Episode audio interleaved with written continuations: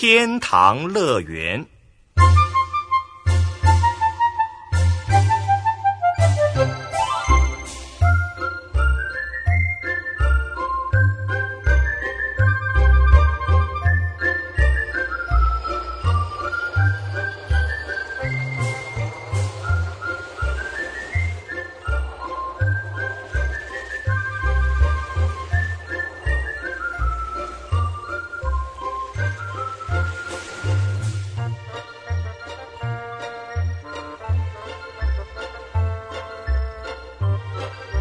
飞车顺着福尔摩沙岛北海岸慢慢飞行。电脑先生看小杰和婷婷都准备好了，干咳两声，用他那充满磁性的声音开始说故事。大约在四百多年前，一群葡萄牙人从菲律宾搭船到日本做生意，半途中呢，他们发现。茫茫大海上有一座绿油油的岛屿，美得像天仙住的地方一样。他们看着看着，忍不住叫起来：“伊拉福尔摩萨！”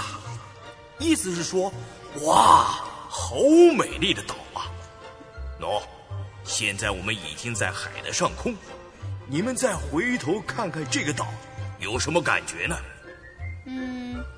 绿色的山和平原看起来不错，可是大部分已经是灰秃秃的城市了。小杰看得很用心，婷婷也注意到一些东西，还有很多地方有烟囱，正在冒一团一团的黑烟呢。哇，你们都看得很仔细嘛！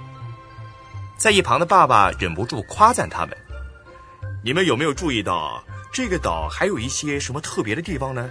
有。它的四周都是海洋。小杰反应很快，可是婷婷也不差。它的形状长长的，岛的中央有很多又长又高的山哦。陶博士，接下来该我说了。电脑先生继续他没说完的故事。福尔摩沙岛因为四周都是海洋，而且气候温和，空气中的水分足够，很适合各种生物成长。它除了四周特别的海岸生态以外，还包含各种地形，有平原，有盆地，有两三百座山脉，还有一百多条大大小小的河川，是个很特殊的岛。有什么特殊的呢？小杰很好奇。比如说气候了，它同时具有热带、温带和寒带三种气候。不对呀，书上说福尔摩沙是属于亚热带气候耶。没错，你去过玉山国家公园吗？去过啊，就是新中部横贯公路嘛。那里的空气好干净，云也好白哦，可是冷得很耶。婷婷迫不及待的回答：“这就对了，你从平地到玉山国家公园的路上，山脚下。”是副热带气候，半山腰呢是温带气候，到了山顶看到雪的地方就是寒带气候了。如果你仔细观察，在山脚下可以看到叶子比较大的阔叶植物，在半山腰可以看到叶子会变色的温带植物，到山顶。大部分就是叶子像针一样的针叶林喽。哇，气候跟植物的生长有那么大的关系啊！没错，因为福尔摩沙岛的特殊地形和气候，所以就产生了特别的生态环境。比如说，你们到海边去玩的时候，可以看到许多热带鱼、螃蟹、海岸植物、藻类。海鸟，还可以看到像野柳风景区那样特别的岩石，这都是福尔摩沙岛特别的海岸生态景观。生态？那生态是什么意思呢？婷婷放下望远镜问电脑先生，爸爸拍拍电脑，叫他先别说答案，回头问小杰。这个问题问得很好，小杰啊，你读了很多自然科学方面的书。有没有弄清楚生态究竟是什么意思呢？嗯，好像知道，又好像不知道耶。小杰搔着头，有点不好意思。爸爸很和蔼地笑了笑，把飞天霹雳车停在一个又宽又大的停车场，一边带他们下车，一边说：“其实啊，生态就是生物和它成长环境间的相互关系。比如说，我们木棉花城，原来有许多稻田、村落和花草树木，树林中有小鸟啦、野兔啦，跟各式各样的动物。”这些生物跟它们成长的环境，就形成了一个生态环境。如果这个生态环境不受扰乱，就会保持平衡状态。可是现在人口变多了，车子、房屋多了，树木少了，而且天天塞车，空气也不好，这就是生态环境受到破坏。好了，你们看，这里风景好不好呢？哇，这里的空气好好哦。你看，还有好多蝴蝶耶！这是什么地方呢？婷婷说着，深深吸了一口新鲜空气。啊哈，这是草山国家公园的蝴蝶花廊，也就是啊，我们常常听说的生态保护区。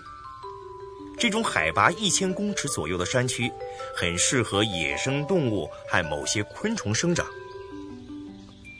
唐博士选了一片草地坐下来。拿出唐妈妈为大家准备的野餐，分给婷婷和小杰。嗯，就像刚刚电脑先生说的，福尔摩沙岛本来是个非常自然、美丽，而且物产丰富的岛屿。因为它的地形有高有低，所以产生各种特殊的生态系统。这里有很多动物、植物是世界上别的地方找不到的，像是台湾猕猴啦、黑熊啦。还有快要绝种的云豹、梅花鹿啦，都是。我们岛上啊，有个叫鹿港的地方，就是从前鹿皮出口的专用港口呢。哦，原来是这样的呀。可是云豹、梅花鹿，动物园里面不是还有吗？婷婷想，一定是爸爸搞错了。你们现在看到的梅花鹿都是人饲养的，已经都不是自然野生的了。那为什么不再把它们放回山里面去呢？婷婷还是搞不懂。嗯，这是动物学家正在研究的问题。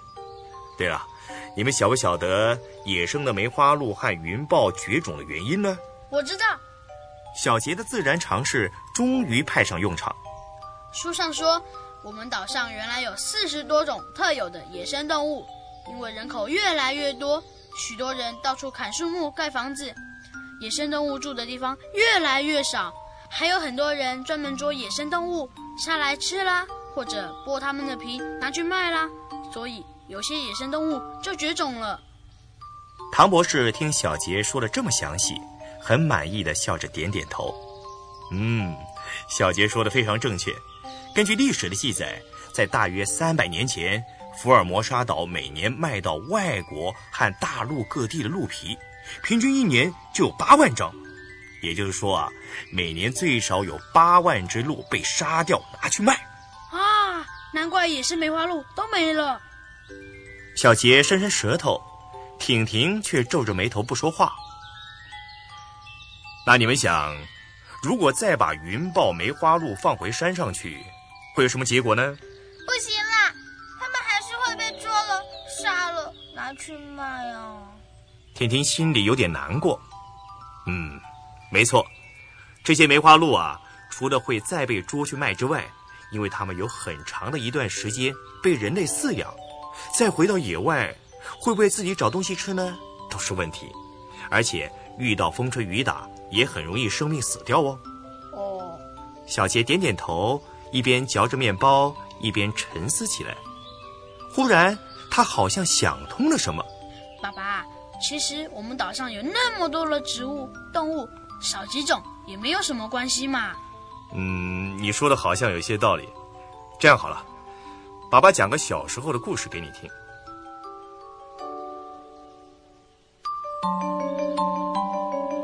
唐博士两手抱着膝盖，抬头看着远方，回忆他小时候在乡下钓青蛙、捉蜻蜓的情景。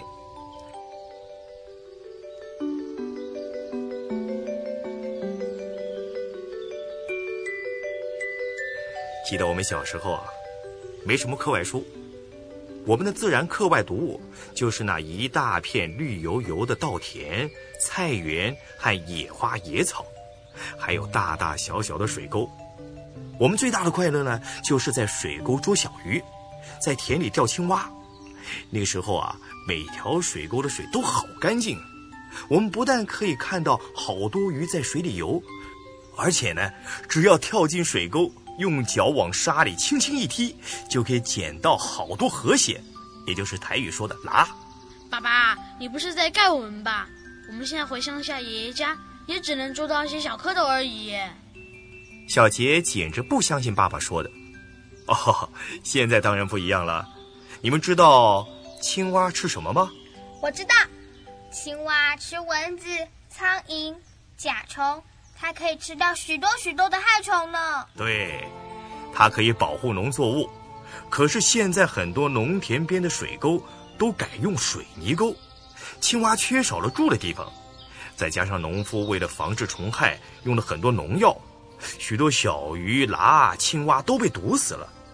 这么一来，害虫越来越多，农夫的农药就越用越多，你们说会有什么问题呢？啊，就是报纸上常提到的农药残留问题呀！小杰叫起来：“对，农药残留在蔬菜水果上面，你们说，最后倒霉的是谁呢？当然是人啦！哇，还真严重呢！”小杰把野餐的垃圾放进袋子，婷婷却坐在那儿发呆。忽然一阵隆隆的雷声远远传来，唐博士抬头看看天色，开始收东西。啊，快下雨了，我们赶快回家去，别让妈妈着急。可是，可是我们还没有逛蝴蝶花廊呢。婷婷很不情愿的样子。别急，我们明天可以再来啊。